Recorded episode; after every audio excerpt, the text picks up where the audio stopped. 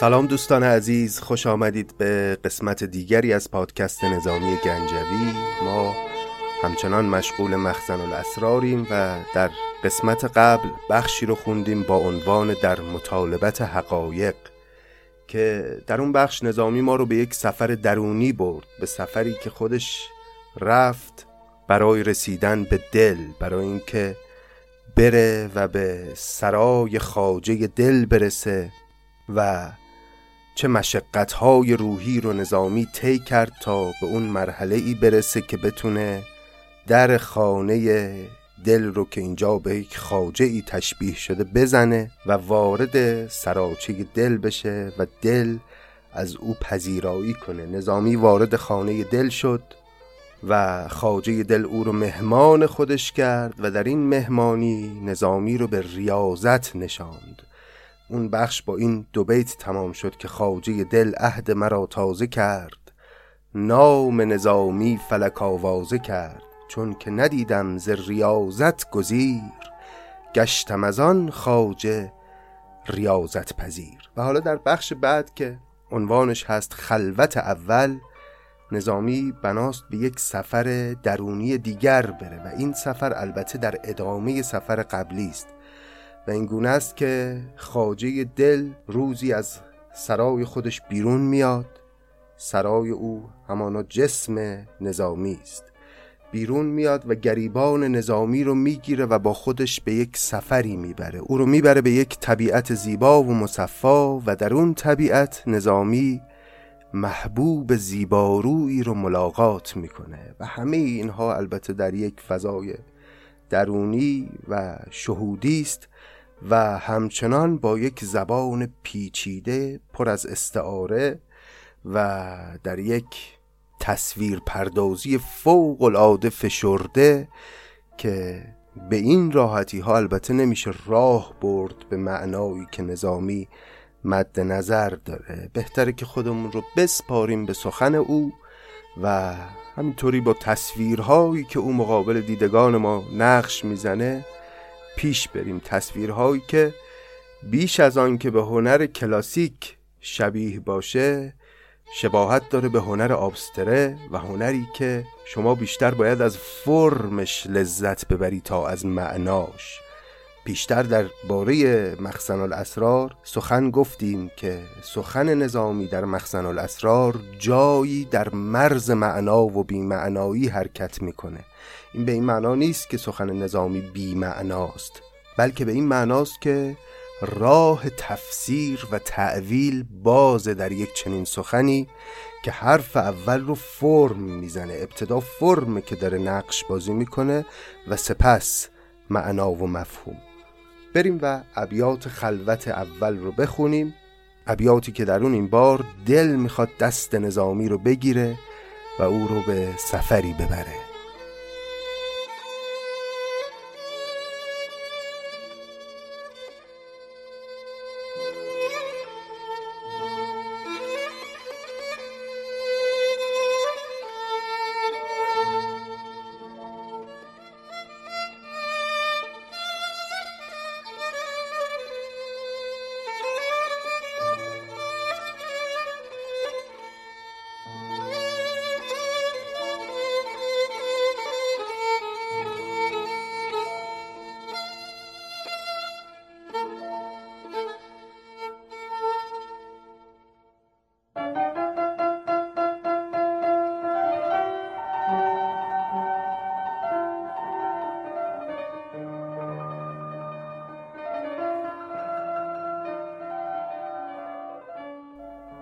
رایز من چون ادب آغاز کرد، از گره نه فلکم باز کرد. گرچه گره در گره هم بود جای، بر نگرفت از سر آن رشته پای. تا سر آن رشته به جایی کشید، کان گره از رشته بخواهد برید.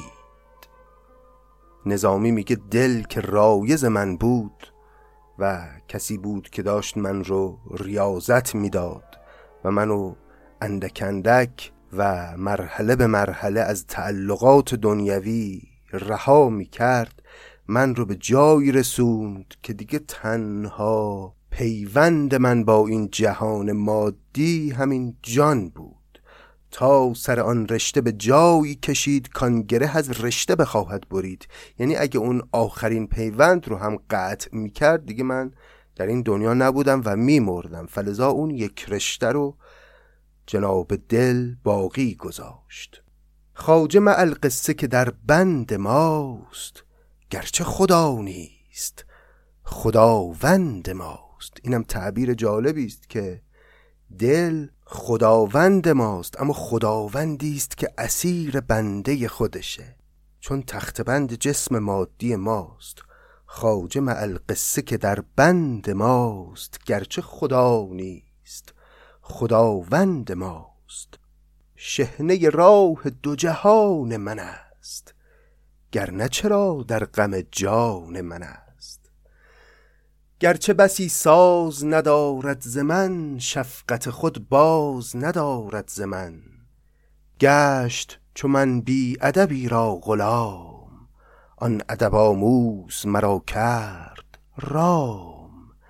کز چو منی سر به هزیمت نبرد، صحبت خاکی به غنیمت شمرد. روزی از این مصر زلیخا پناه، یوسفی کرد و برون شد ز چاه. این مصر زلیخا پناه یعنی این جسم مادی که لطافت روح رو در خودش جا داده. زلیخا اینجا استعاره از روحه. دل روزی از این مصر زلیخا پناه بیرون زد و روزی تصمیم گرفت که خودش رو از جسم مادی رها کنه. روزی از این مصر زلیخا پناه، یوسفی کرد و برون شد ز چاه. چشم شب از خواب چو بردوختند، چشم و چراغ سحر افروختند. صبح چراغ فلک افروز شد، کحلی شب قرمزی روز شد. خواجه گریبان چراغی گرفت، دست من و دامن باغی گرفت. پس خواجه دل صبح اون روزی که تصمیم گرفت از مصر زلیخا پناه جسم بیرون بزنه، اومد و دست من رو گرفت و منو به باغی برد. خواجه گریبان چراغی گرفت، دست منو دامن باغی گرفت. دامنم از خار غم آسوده کرد، تا به گریبان گل آموده کرد. من چو لب لاله شده خندناک، جامه به صد جای چو گل کرده چاک. گه چو می آلوده به خون آمدم، گه چو گل از پوست برون آمدم. گل به گل و شاخ به شاخ از شتاب، می شدم ایدون که شود نشو آب. میگه همطور دل میرفت و من رو در اون طبیعت به دنبال خودش می برد. می شدم ایدون که شود نشو آب. کلمه ایدون یعنی آنچنان. آنچنان که آب در اندام گیاهان حرکت می کنه، من به دنبال دل با شتاب حرکت می کردم. گل به گل و شاخ به شاخ از شتاب، می شدم ایدون که شود نشو آب. تا علم عشق به جایی رسید، که از طرفی بوی وفایی رسید. نکته بادی به زبان فصیح، زنده دلم کرد چو باد مسیح. گفت فرود آی و ز خود دم مزن، ورنه فرو دارمت از خویشتن. پس دل منو به طبیعت زیبایی برد و در اونجا بادی بر من وزید که گویی پیکی بود از عالم غیب و یک پیام برا من داشت. گفت فرود آی و ز خود دم مزن، ورنه فرو دارمت از خویشتن. اگر میخوای من تو رو از خودت فرو نیارم و از خودت توهیت نکنم، خودت رو رها کن و از خودت فرود آی. از خودت دم مزن، غرورها رو، منیتها رو، مادیات رو از خودت دور کن. من که بر آن آب چو کشتی شدم، ساکن آن باد بهشتی شدم. آب روان بود فرود آمدم، تشنه زبان بر لب رود آمدم، چشمه افروخت طرز آفتاب، خضر نه خزراش ندیده به خواب. خواب گهی بود سمنزار او، خواب کنه نرگس بیدار او. دایره خط سپهرش مقام، قالیه بوی بهشتش غلام. گلز گریبان چمن کرده جای، خار کشان دامن گل زیر پای. آهو و روباه در آن مرغزار، نافه به گل داده و نیفه به خار. توتی از آن گل که شکرخنده دید، بر سر سبزیش پراگنده دید. تازگی آشیر چو شکر به دست، آهوکانش ز شکر شیر مست. جلوگر از حجله گلها شمال، گلشکن از شاخ گیاها غزال. خیری و منصور مرکب شده، مروحه انبر اشهب شده. سرمه بیننده چو نرگس نماش، سوزن افعی چو زمرد گیاش. قافله زن یاسمن و گل به هم، قافیه گو قمری و بلبل به هم. سوسن یک روزه عیسی زبان، داده به صبح از کف موسی نشان. فاخته فریاد کنان صبحگاه، فاخته گون کرده فلک را به آه. باد نویسنده به دست امید، قصه گل بر ورق مشک بید. گه به سلام سمن آمد بهار، گه به سپاسی زد گل رفت خار. ترک سمن خیمه به صحرا زده، ماه زبر خیمه ثریا زده. این مصرع البته در این تصحیح اشکال وزنی داره، در تصحیحی که ما داریم میخونیم، اما در تصحیح آقای وحید که تصحیح قدیمی تریست این مصرع به این صورت اومده که ماه چه خیمه به ثریا زده، که اونجا مشکل وزن وجود نداره و معنا هم معنای مشخصی است. اما به هر حال این تصحیحی که ما میخونیم به این صورتی که ماه زبر خیمه ثریا زده. همه اینهایی که داریم میخونیم توصیف نظامی است از طبیعتی زیبا، طبیعتی که دل نظامی رو به دیدن اون برد و در اونجا بادی بر نظامی وزید، بادی که گویا پیغامی از عالم غیب برای او داشت و اون باد به نظامی گفت که از خودت خالی شو و از خودت فرود آی، در واقع یعنی از خودت پیاده شو. و نظامی هم با اشتیاق این پیشنهاد رو پذیرفت و وقتی که از خودش فرود آمد تازه این زیبایی ها مقابل چشمش به رقص در اومدن یکی یکی. یعنی گفت من که بر آن آب چو کشتی شدم، ساکن آن باد بهشتی شدم. و بعد از این بیت بود که یکی یکی این اوصاف طبیعت زیبا رو برای ما برشمرد و البته همچنان ادامه داره. ترک سمن خیمه به صحرا زده، ماه چه خیمه به ثریا زده. لاله به آتشگه راز آمده، چون مغ هندو به نماز آمده. هندوک لاله و ترک سمن، سهل عرب بود و سهیل یمن. سهل در زبان عربی یعنی زاغ، کلاغ.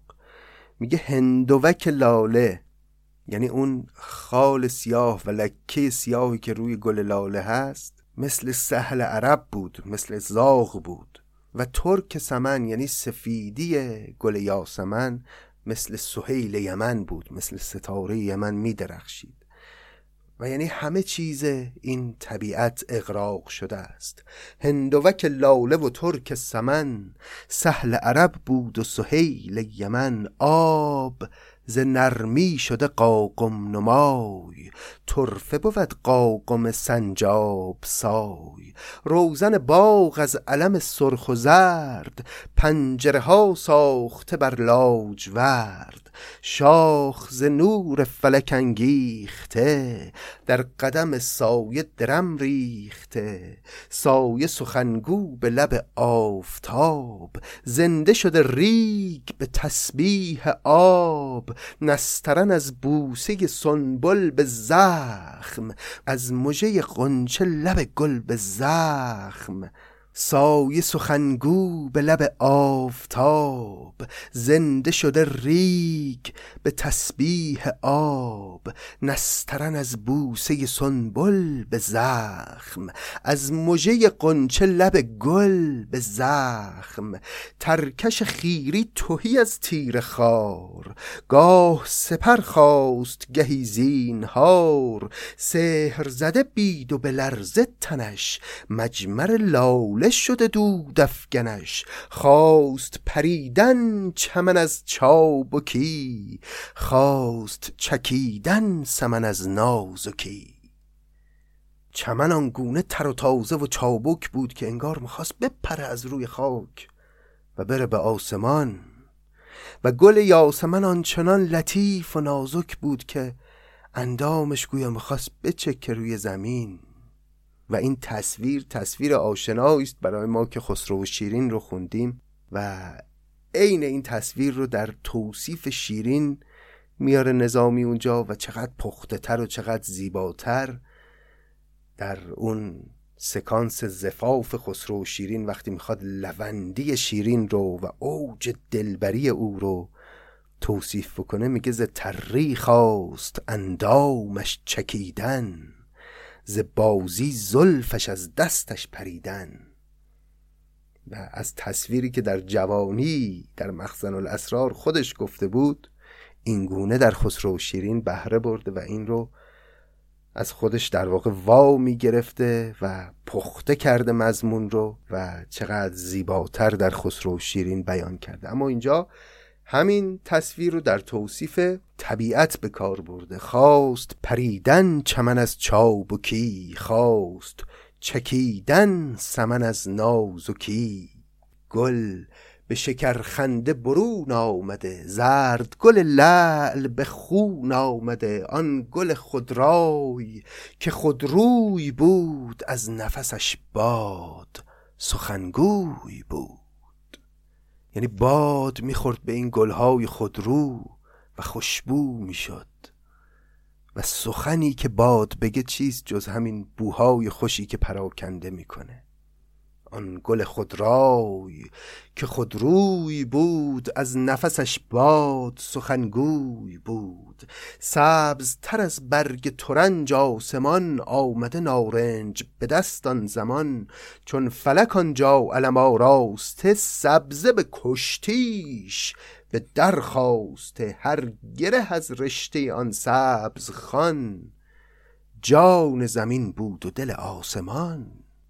آسمان که رنگ سبزی داشت، رنگ فیروزه‌ای داشت، نارنجی به دست گرفته بود، عیناً مثل درخت ترنج که میوه‌های نارنجی رنگ بر شاخه‌های خودش داره. آسمان سبز رنگ هم نارنجی به دست گرفته و اون نارنج همانا خورشیده، و سبزه روی زمین وقتی اون سبزی آسمان رو می‌بینه و عرض اندام آسمان رو در مقابل زیبایی خودش میبینه، آماده میشه که با آسمان کشتی بگیره و در واقع یعنی در زیبایی با او رقابت کنه. چقدر زیباست این ابیات، اگرچه که بسیار پیچیدگویی کرده نظامی، اما تصاویر حقیقتاً حیرت انگیزه. در هم تنیدگی تصاویر جالبه که از تصویری به تصویر دیگه‌ای میپره نظامی. سبزتر از برگ ترنج آسمان، آمده نارنج به دستان زمان. چون فلک آنجا علم آراسته، سبزه به کشتیش به درخواسته. هر گره از رشته آن سبزخان، سبزخان یعنی سفره سبز، منظور همون مرغزار و چمنزار سبزه. هر گره از رشته آن سبزخان، جان زمین بود و دل آسمان. اختر سرسبز مگر بامداد، گفت زمین را که سرت سبز باد. یا فلک آنجا گذر آورده بود، سبز به بیجاد فرو کرده بود. چشم درفشنده تر از چشم هور، تا برد از چشمه خورشید نور. سبزه به آن چشم وضو ساخته، شکر وضو کرده و پرداخته. مرغ ز گل بوی سلیمان شنید، ناله داوودی از آن برکشید. چنگل دراج به خون تزرو، سلسله ای ریخته بر پای سرو. دراج یه پرنده‌ایه که معمولاً با تزرو همراهه و معروف در ادبیات که خون تزرو معمولاً بر پای درخت سرو ریخته میشه، چون تزرو بر سرو خانه داره و همونجا هم شکار میشه و خونش به پای سرو ریخته میشه. و اینجا خون تزرو مقصود خونخواهی تزروه. چنگل دراج دوست تزروه و میره به خونخواهی تزرو و پاهای دراج آغشته به خون تزرو میشه و وقتی روی زمین راه میره رد پای سرخی از او باقی میمونه و گویی خون تزرو رو ماندگار میکنه در این دنیا با خونخواهی خودش. چنگل دراج به خون تزرو، سلسله ای ریخته بر پای سرو. جا داره یادی کنیم از بیت زیبای شادروان سایه استاد عزیزمون که گفت صدای خون در آواز تزرو است، دلا این یادگار خون سرو است. چنگل دراج به خون تزرو، سلسله ای ریخته بر پای سرو. محضر منشور نویسان باغ، فتوی بلبل شده بر خون زاغ. بوم کزان بوم شده پیکرش، سر دلش گشته قضای سرش. باد یمانی ز سهیل نسیم، ساخته کیمخت زمین را عدیم. لاله ز تعجیل که بشتافته، از جهش دل خفقان یافته. این خفقان لاله هم همون لکه سیاه روی گلبرگ های لاله است. لاله ز تعجیل که بشتافته، از جهش دل خفقان یافته. سایه شمشاد شمایل پرست، سوی دل لاله فرو برده دست. ناخن سیمین سمن صبح بام، برده ز شب ناخنه شب تمام. ناخنه شب هم هلال ماهه، ناخن سیمین سمن صبح بام، برده ز شب ناخنه شب تمام. صبح که شد یوسف زرین رسن، چاه کنان در زنخ یاسمن. خاک به آن آب دوا ساخته، هرچه فرو برده برانداخته. زرد قصب خاک به رسم جهود، کاب چو موسی ید بیضا نمود. نور سحر یافت میدان فراخ، سایه روی را به صبا داد شاخ. باد گزیده لب خورشید را، شانه زده باد سر بید را. که این بیت هم در تصحیح وحید هست. سایه گزیده لب خورشید را، شانه زده باد سر بید را. که حقیقتا خب خیلی از چند جهت اومدن کلمه سایه به جای باد بیت رو زیباتر میکنه و البته ما همچنان وفاداریم به تصحیح آقای پورنامداریان که از روش داریم میخونیم و این تصحیح به هر حال جدیدتره و نسخه های بیشتری رو دیده مصحح و ما هم به این تصحیح وفاداریم. اما خب جاهایی که احساس بکنیم تصحیح آقای وحید نمونه زیباتری رو در اختیار ما گذاشته، ما اون رو هم میگیم که گوشمون به اون نسخه های معروفتر و زیباتر هم آشنا بشه. باد گزیده لب خورشید را، شانه زده باد سر بید را. سایه و نور از علم شاخسار، رقص کنان بر طرف جوی بار. عود شدن خار که مقصود بود، کاتش گل مجمر آن عود بود. گردن گل منبر بلبل شده، زلف بنفشه کمر گل شده. مرغ ز داوود خوش آوازتر، گل ز نظامی شکراندازتر.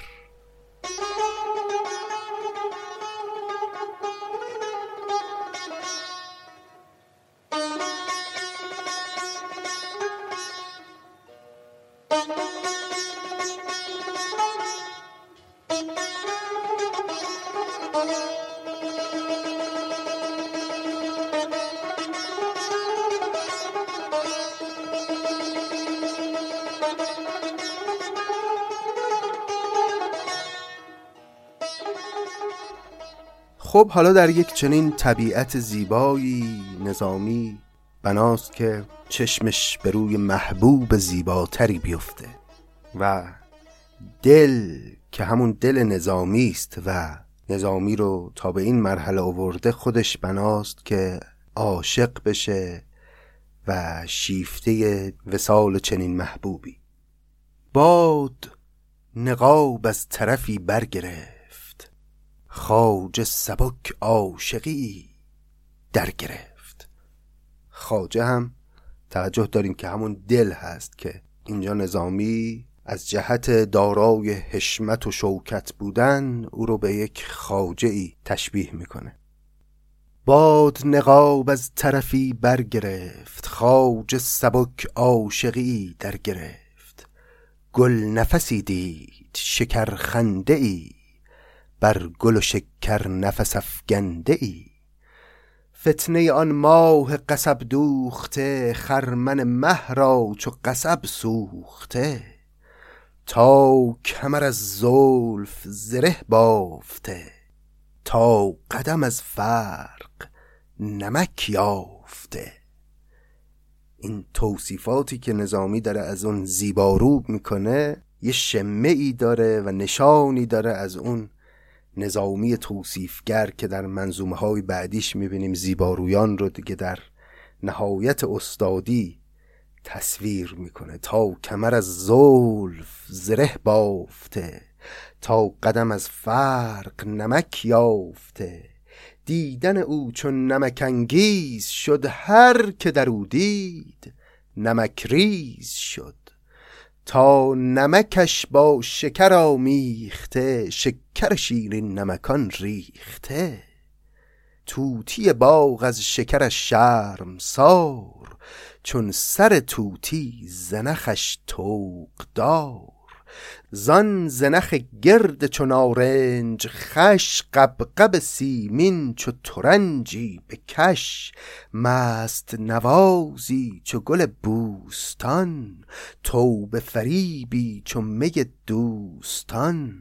لبز تبرزد چو تبرخون به دست، مغز تبرزد به تبرخون شکست.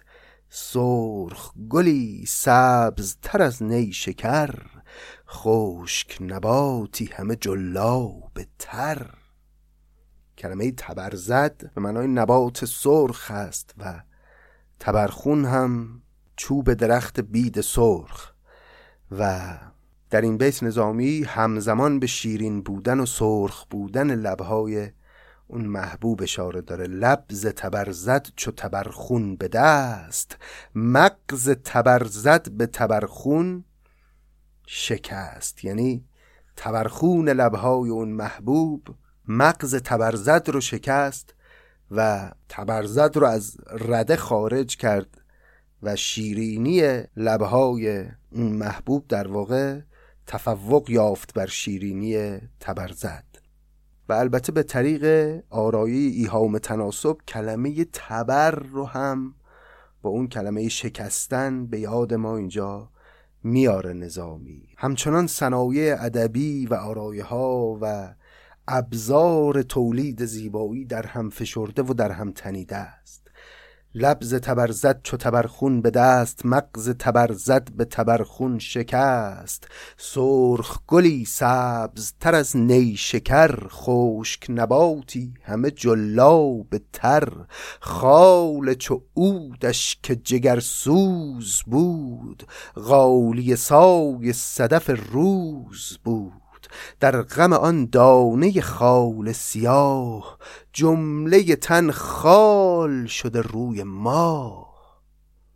روی ماه که همه زیبایی است، همه شد خال. خال خب عنصر نازیباست بر روی زیبا. اما در غم دانه خال اون محبوب، نه صورت اون محبوب که خب زیباست، خال او که نکته نازیبای روی اون زیباست، آنچنان زیبا بود که در غم آن دانه خال سیاه جمله تن خال شده روی ما. جز ز خورشید جگرسوزتر، لعل ز مهتاب شب افروزتر، از بنه دل که به فرسنگ داشت، راه چو میدان دهن تنگ داشت، زان دل سختش که جگر خار گشت، بر جگر من دل من پاره گشت. لب به سخن غمزه به شکرخوری، رخ به دعا غمزه به افسونگری، بسته چو حلقه دهن مهردار، راه گذر مانده یکی مهروار.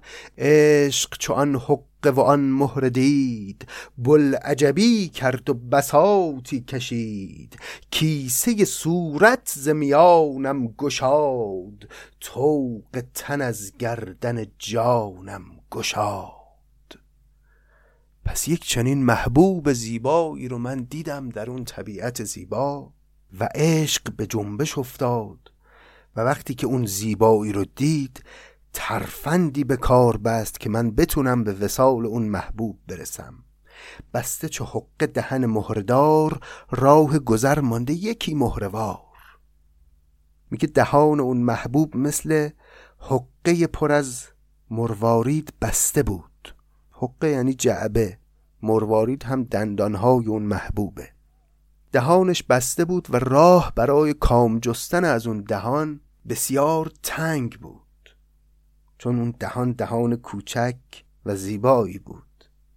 اما عشق برخاست و یک بلعجبی کرد و یک نقشه‌ای کشید. عشق چو آن حقه و آن مهر دید، بلعجبی کرد و بساطی کشید، کیسه صورت ز میانم گشاد، طوق تن از گردن جانم گشاد.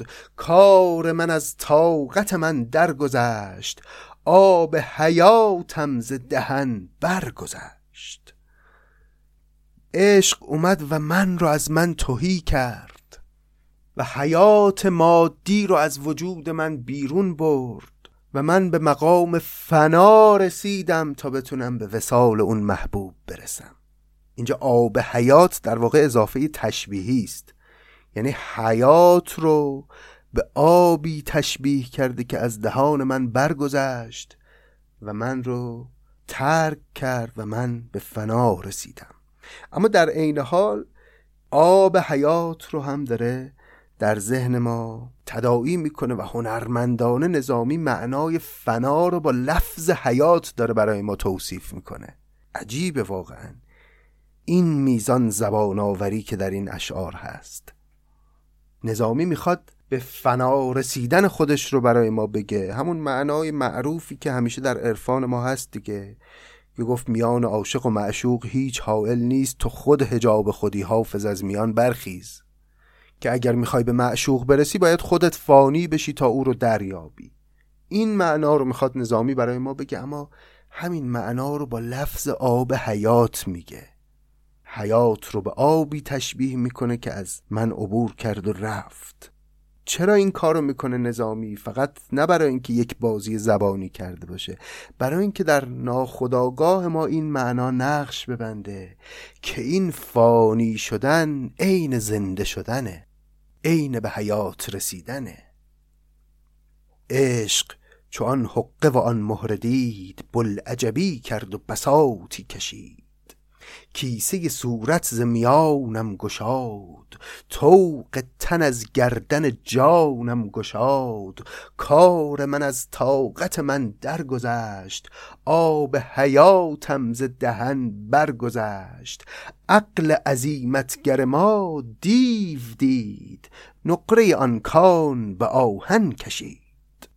که این کلمه کان باز بر اساس قوانین عروض اشکال وزنی داره اینجا و در نسخه وحید دستگردی کار هست که این کار اونجا اشکال وزنی رو حل کرده. در نسخه بدلهای پاورقی همین تصحیح آقای پورنامداریان هم اشاره شده به کلمه کار. عقل عزیمتگر ما دیو دید، نقره آن کار به آهن کشید. عقل عزیمتگر یعنی عقل فسونگر، عقل جادوگر، این عقل که خودش 7 خط روزگاره و همه رو جادو میکنه و همه مشکلات رو حل میکنه، در مواجهه با اون زیبایی دیو دیده شد و جادو زده شد و از دست رفت. دل که به شادی غم دل میگرفت، چشمه خورشید به گل میگرفت. مونس و غمخواره غم می بود، چارگر می زده هم می بود. این دل که خیلی خوشحال بود که غمها رو داره از خودش دور میکنه و به شادی وصال میرسه، در واقع خوشخیال بود. چشمه خورشید به گل میگرفت. مگه میشه غم رو از دل دور کرد؟ و مگه دل بی غم میشه؟ دور کردن غم از دل مثل پوشاندن چشمه خورشید میمونه با گل. مگه میشه نور خورشید رو با گل پوشاند؟ دل که به شادی غم دل میگرفت، چشمه خورشید به گل میگرفت. مونس و غمخواره غم می بود. تنها چیزی که میتونه غم رو از آدمی دقایقی دور کنه شرابه. مونس و غمخواره غم می بود، چارگر می زده هم می بود. ای تبش ناسیت از داغ من، بی خبر از سبزه و از باغ من. سبزه نظر بود و فلک تاب او، باغ سخن بود و سرشکاب او. خب اینجا حالا نظامی داره رازگشایی میکنه از همه حرفایی که در این خلوت اول گفت. میگه ای کسی که حرارت ناسیه تو، داغی که به پیشانی داری از داغ منه. یعنی ای کسی که هم درد منی اما از حرفایی که من در این خلوت اول گفتم بیخبری و نتونستی رازگشایی و رمزگشایی کنی حرفای منو. ای تبش ناسیت، ناسیت یعنی ناسیت یعنی پیشانیت. ای تبش ناسیت از داغ من، بی خبر از سبزه و از باغ من. سبزه نظر بود و فلک تاب او، باغ سخن بود و سرشکاب او. اون سبزه ای که من برای تو توصیف کردم نظر عنایت محبوب بود و اون آسمانی که اون هم سبز بود و اون سبززار خیال کشتی گرفتن با اون آسمان داشت، در واقع تابش و انعکاس اون نظر عنایت محبوب بود که در شعر من خودش رو به شکل آسمان نمایان کرد. و باقی که برای توصیف کردم سخن من بود و عشقهای من آبی است که در اون باغ جاری است. ای تبش ناسیت از داغ من، بی خبر از سبزه و از باغ من. سبزه نظر بود و فلک تاب او، باغ سخن بود و سرشکاب او. وان که رخش پردگی خاص بود، آینه صورت اخلاص بود. اون زیبارویی هم که توصیف شد که رخش پردگی خاص بود و روی خودش رو پوشانده بود و عشق با ترفندی تونست منو به وصال او برسونه، با اون ترفند که من رو از خودم تهی کرد و من رو به فنا رسون تا به اون روی در پردگی خاص من دست پیدا بکنم. اون زیبارو هم اخلاص من بود. وان که رخش پردگی خاص بود، آینه صورت اخلاص بود. بس که سرم بر سر زانو نشست، تا سر این رشته بیامد به دست. چقدر زانو زدم و بر سر زانو نشستم و سر به زیر افکندم و تأمل کردم و مطالعه کردم و در عوالم معنی سیر کردم و ریاضت کشیدم تا به این مرحله شهودی رسیدم و این تصاویری که شرحش رفت رو به چشم دیدم. بس که سرم بر سر زانو نشست، تا سر این رشته بیامد به دست. این سفر از راه یقین رفته اند، راه چنین رو که چنین رفته اند. محرم این ره تو نئی زینهار، کار نظامی به نظامی گذار.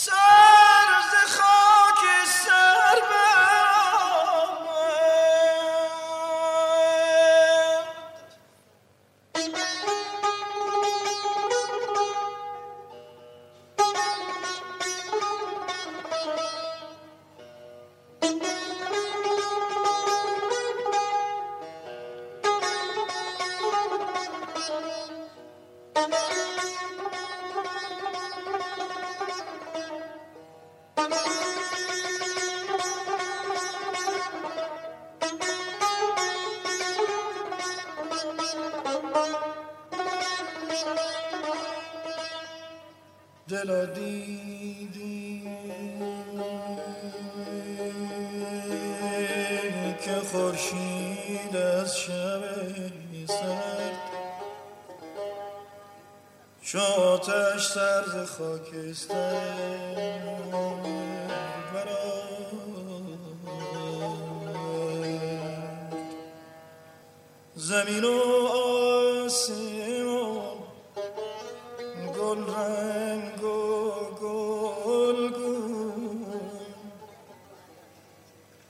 زمین و آسمان گل رنگ و گلگون،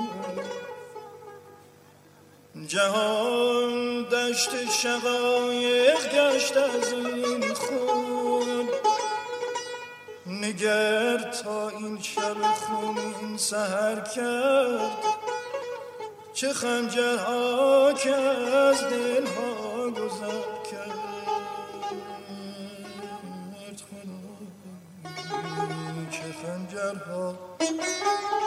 چه خنجرها که از دلها گذر کرد.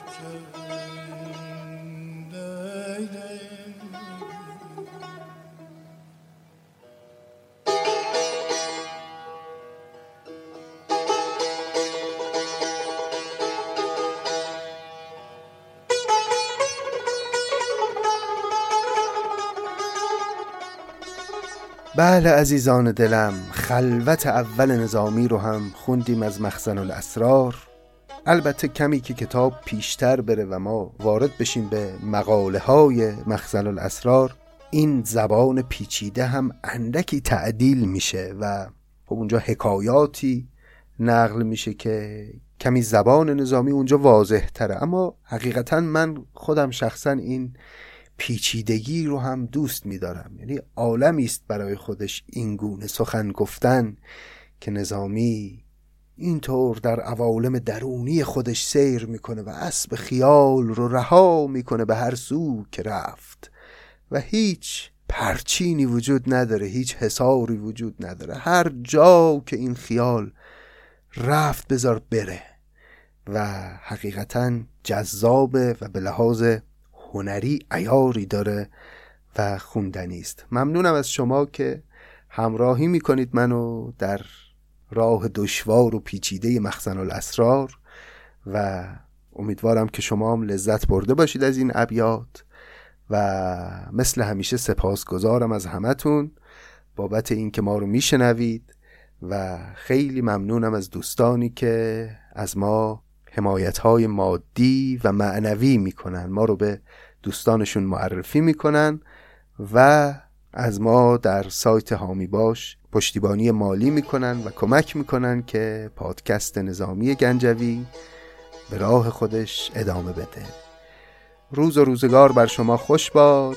به امید روزهای بهتر تا ادامه مخزن الاسرار و خلوت دوم که در قسمت بعد خواهیم خوند، شما رو به خداوند عزیز میسپارم. خدا نگهدار.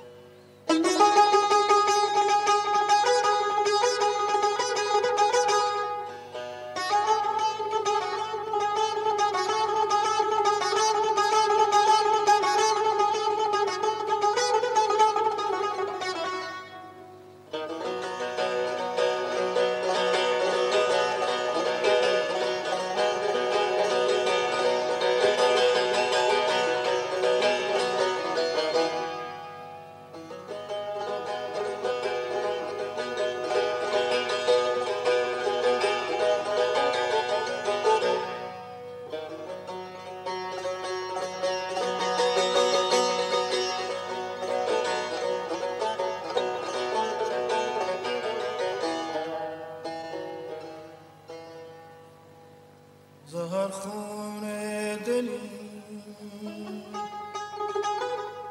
سر می قدم آخ زهر سر بی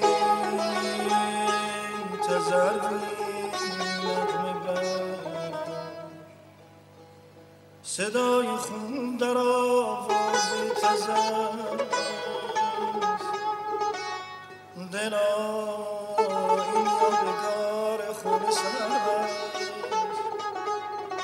دلار